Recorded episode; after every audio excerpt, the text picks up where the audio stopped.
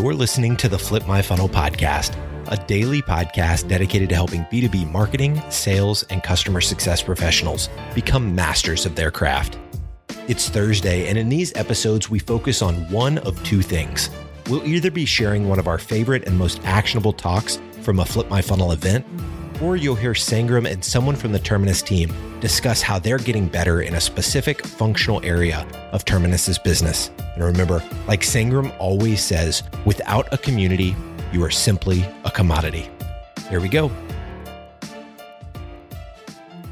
Sangram here. Welcome to Flip My Funnel podcast. I'm joined here with Marty Thompson. Marty is the CMO at Clear Software. They're based out of Indy, and I love Indianapolis. I think everything over there is fun. The Indy 500 is is one of my favorite favorite ones. Are on the bucket list to go and attend. Although I heard from a lot of people who are local, they say they don't attend as much as people from outside attend. So we, we might chat about that for a second. But today we're going to talk about just uh, day in the life of a CMO who has been there, done that several different times. He had a, another agency called Two Bananas in Marketing. We'll, we'll talk about that, how did that name come about in a second. Uh, but Marty, I'm stoked to have you on the podcast. Hey, it's a real pleasure. I obviously I follow you around the world. I really enjoy what you're doing, and I think I think Terminus is really uh, fortunate to have you know folks like you that are you know out there uh, evangelizing in a new way. It's really critical. Yeah. Well, thank you so much. It, yeah. but let's get into to your story. Share a little bit about yourself and a fun fact. Okay. Well, I've been in the marketing business a long time, but didn't start out as a marketer. Actually, started out as a microbiologist. Whoa. Yeah. So I was uh, biology to to marketing. Yeah, so I started at the IU School of Medicine, and then I, I went to a company called Boehringer Mannheim, which is now Roche. And while I was there, I became one of their um, e-commerce consultants because they were we were just going through the process of implementing SAP. So I got to know a lot about SAP very quickly. And uh, from that, it actually led to the Bay Area, Silicon Valley.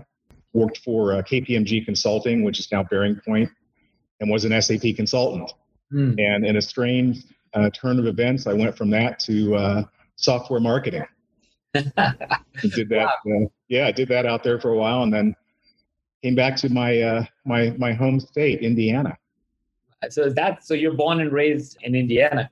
Yes. That's pretty cool. And so share a little bit about how did the, the name of the company that you founded and had agency, the two bananas and marketing come about?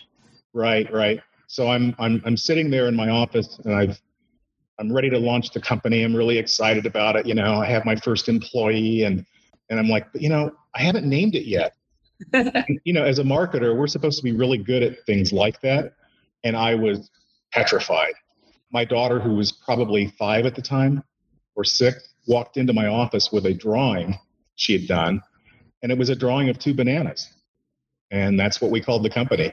That is awesome. You yeah. know, the people spend ungodly amount of time and energy and money on logos and names of the company. And to a certain extent, it's okay to spend a little bit of time to be thinking. But then I look at and I look around me and said, if somebody would have come to me today, and I didn't know the company Apple, what it is and what it stands for and all that stuff. But if somebody comes to me today, as a, and I'm a marketer, so at heart at least, and if somebody came with me like, hey, here is a here's an apple I took a bite out of.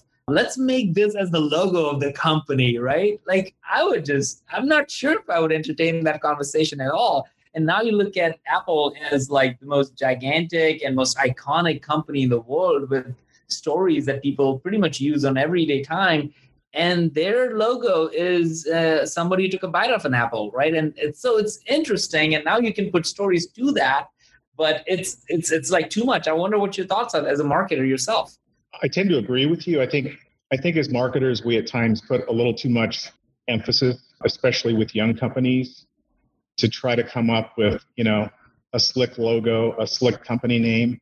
I think you grow into those, you know, if you have something that works as your company grows, you know, your your brand gets uh, you know, it sprouts wings and it, it starts to fly. And then it becomes more important. And obviously, as companies mature, they'll go through those those painful processes where they'll completely change their logos for better or for worse. Right, right, right. I tend to agree with you. Yeah, I've seen that all. So, so share a little bit about Clear Software and and kind of your journey on 4A because I, I, think we just started talking about it. I'm like, but wait, wait, wait. Let's just start recording because you're giving away some good stuff on not recorded. So let's just get into it. But share a little bit about Clear Software and kind of your journey as you were there as VP of marketing. Now you're the CMO. You're kind of running obviously everything over there. And and I mean, you you had when you have you're a company that could very easily could have said, no, we shouldn't be thinking about account based marketing. That's not what we should be doing. But you actually looked at it very differently. So walk us through that process. Sure. Well, as, as you said, we're a fairly young company. We're in a very hot space right now, and uh, we're very excited. A lot of traction. For us, it was really about a couple of things. The first was that I think we all kind of recognized that the, the old way of doing business, the old ways of selling, didn't really make sense for us because our sales cycle, as you know, we play in the enterprise space, can be fairly long. And and you know, we began we began asking questions like, how, how do we accelerate the sales cycle? How do we build velocity, if you will? And and those are thoughts that I think every company has had, but don't really come up with incredibly good ways of, of actually doing something about it. Right. So we really looked at ABM as helping us to do several things. Obviously to raise awareness and and that's that's important. But also, you know, if you take a really agile approach to, to ABM, just remove some of the fear barriers you know, and just start using it, right? Don't be afraid to use it and to change things. You know, we went from what, what I would say was um, a very large target list of companies initially, and we were able to kind of narrow that down. And, and that process, you know, it was as, as much a process of just acknowledging, you know, that we need to get, you know, more laser specific. And it really, it's really been paying off for us the, the other thing I think, you know, if you're doing this right, it, it forces you as a company to really begin thinking about, you know, how are we using our content? How much time and effort are we putting into it? Things like ABM really demand that you spend a lot of time on creating great content. Don't don't get in fall into the trap of thinking, you know, I need to create, you know, something new every day, literally mm. but instead, you know, create something that adds value, you know, to a potential customer, you know, as they're out there in the wilderness, you know, looking for the right solution. And and don't be afraid to change the content in a way that suits how you're adjusting your ABM journey as well. I couldn't agree more. You said don't be afraid a few times.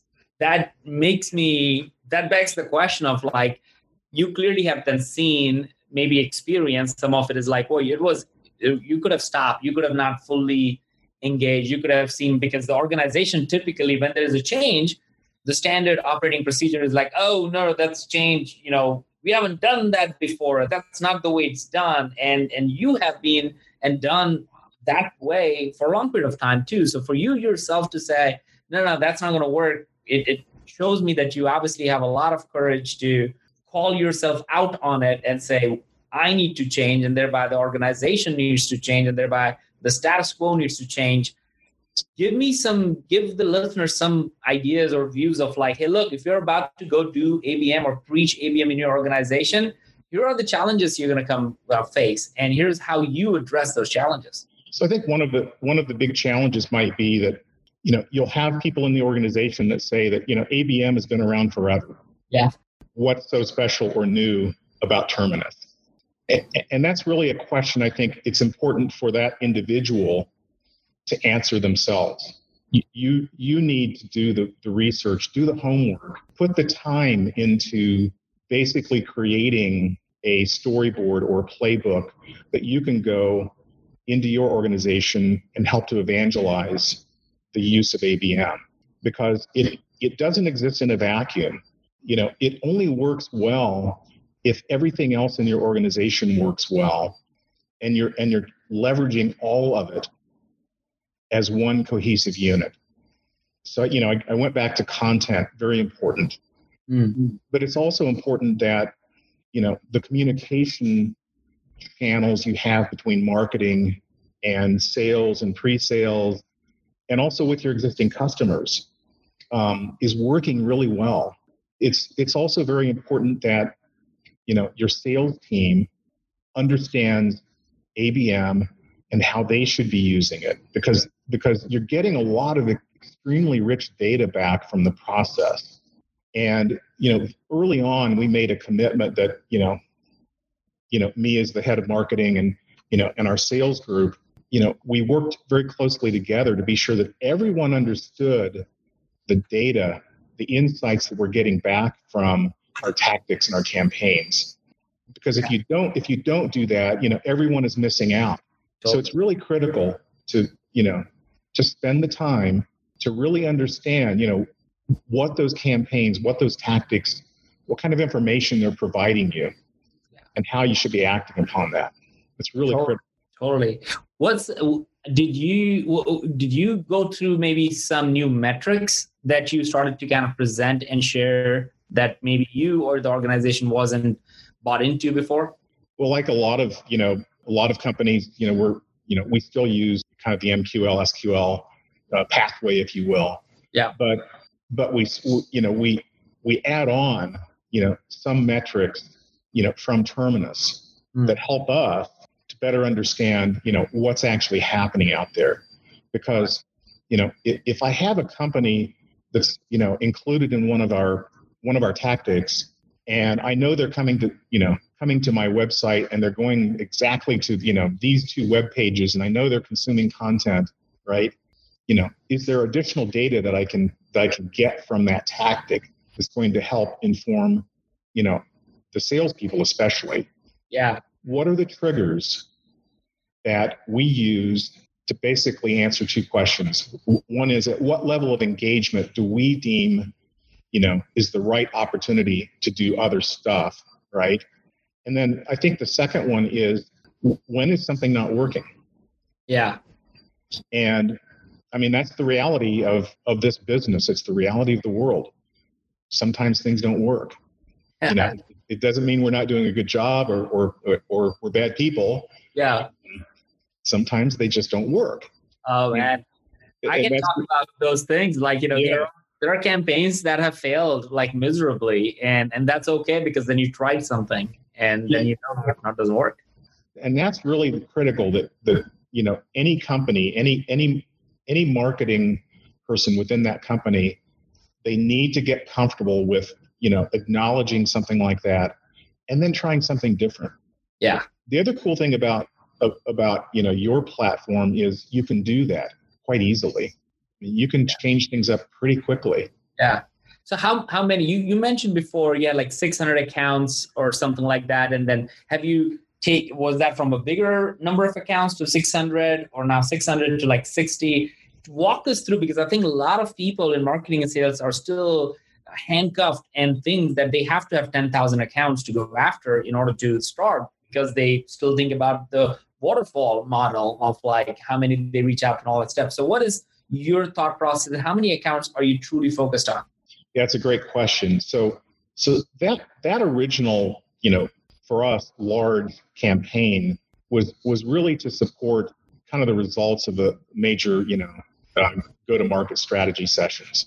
And we took a step back and said, okay, we we want to address, you know, these kinds of companies with these kinds of revenues they're, we know they're using these particular technologies in house. Yeah. And we know from experience that we tend to do well in that environment. Right. Typical marketing stuff. And and that was our initial, you know, push in, into ABM. And over time, you know, we we realized that we needed to get more focused. Mm-hmm. You know, if you mentioned a company that might have 10,000 target companies in their campaign, yeah. And I can't imagine what kind of insights you would get from a, something like that. Yeah. I, I would rather see them break it down into like five different campaigns with two tactics each and and still only include like you know a thousand total Yeah. But break it up in a way where I can start getting getting some insights much more quickly by some sort of segmentation. Totally. Now, how important was it for you to get your sales team bought into this whole strategy? Oh, I think it's critical. You know, this this really isn't for for me. It isn't for the marketers. It really is for the salespeople. Really critical. And you know, we've never had any any doubts whatsoever. Huh. So you sales team has never, yeah, never had one one you know inkling of like, oh, why do we need to do this? you know, I, I, always joke around this idea is that uh, has anybody ever asked this question or thought about this? Is that the title of your sales rep is account executive, not lead executive. So, you know, right. In many ways, they focus on accounts. Of course, they focus on people within those accounts, but if you focus on the leads within their accounts, you're going to get a lot of love from them. So, account based to them sounds like marketer, finally you figured out what I focus on. Thank you. Come on, help me over here. Right. and you know, and you might, you, you know, within your organization, you might have a, um, you know, a sales team where they're, you know, they're selling into other target accounts that may not be under the a- ABM umbrella. Mm. But I would also encourage companies to think about, you know, setting up some sort of a, a system whereby a given rep can go back to marketing and say, you know, com- company A is not part of, you know, an ABM campaign right now, but I've had four discussions with them. Mm. And and it, it seems like something is moving forward. Let's let's do a one-on-one ABM campaign for that company. Yeah.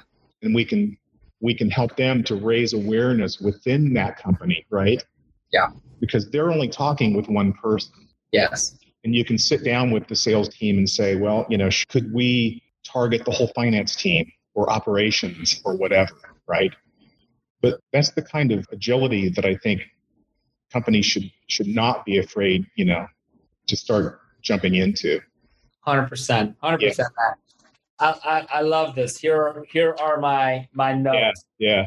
So I'm I'm going to try to summarize two or three big ideas. We'll add more to the show notes. Um, and again, thank you so much for being so vocal about this idea that hey, look, regardless of your size of the organization, you really need to look into this. This is a new way. So, so thank you. If anybody's listening and they say this is not for me, you gotta really think through it. It's not just a new shiny thing. It's actually the way B2B needs to operate in many ways. So, so one thing you said about uh, several times, which is do not do not be afraid do not be afraid. And I love that because I feel people are driven by fear in a good way or a bad way. Sometimes people just don't want to do it because they're afraid and it's new and they don't they want 50 other examples before they would touch it. But if you really go talk to your sales team, as you said, they will probably say, Why didn't you do that like last year? I needed like yesterday. So don't be afraid. Go just work with your sales team. The other thing you said, which I thousand percent agree, I feel like if nothing else, people should take this away, is that you cannot do account based or you cannot do marketing itself in vacuum. It doesn't exist. It's not going to work. You'll have issues and you might feel you've done really well. But if your sales and marketing team is not fully trusting each other and you're doing things in vacuum, sooner or later it's going to catch up to you. And it has happened to me. I have been there, done that, and I've burned myself in the process. So don't do that part. And then finally, oh, I, I love when you said that ABM is actually not for marketers it's actually for sales. We just happen to carry the torch and, and do which is in our power to engage in stuff, but it's actually for sales. I love that part. I'm so glad he said that. Yeah, I I'm I hope my my sales team is listening. Yeah, yeah, we'll make sure they do when I when I send you by the link. So, what is the one challenge you want to share with upcoming leaders who are trying to think about this and are still kind of afraid? I think the biggest challenge is notwithstanding budget and you know things like that you know i've got the budget i've got the buy-in but i'm reluctant to you know to kind of dive in i would say don't think of it as just a tool think of it as an integral part of your entire process and what that means is you know more, most organizations they have a sales methodology you know they have a they have their marketing program set up they've got the marketing plan they're executing against it you know, think about how you're going to just incorporate that into everything you're doing, right? It becomes a lot easier when you look at it from that perspective. In other words, don't look at it as a tool that exists in a vacuum, right? Mm-hmm. Think about how you can weave it into everything you're doing. And I think that's really critical. So if you go with that approach, I think it makes it a little easier for some for some marketing teams. And and don't be afraid to, to try it and to and to really try it. Yeah. You know? I love that. Marty, thank you so much, man. I, I really appreciate it. And again, Pleasure. of this part, like ABM is not for market, it's for sales. I think that should be something, a messaging that we need to include in our mass messaging because that is so true. Again, Marty, thank you so much for what you're doing for your organization and just spreading the gospel of uh, better marketing out there. A pleasure. You've been listening to the Flip My Funnel podcast. To make sure that you never miss an episode, subscribe to the show in your favorite podcast player. If you have an iPhone, we'd love for you to open the Apple Podcasts app and leave a review. Thank you so much for listening. Until next time.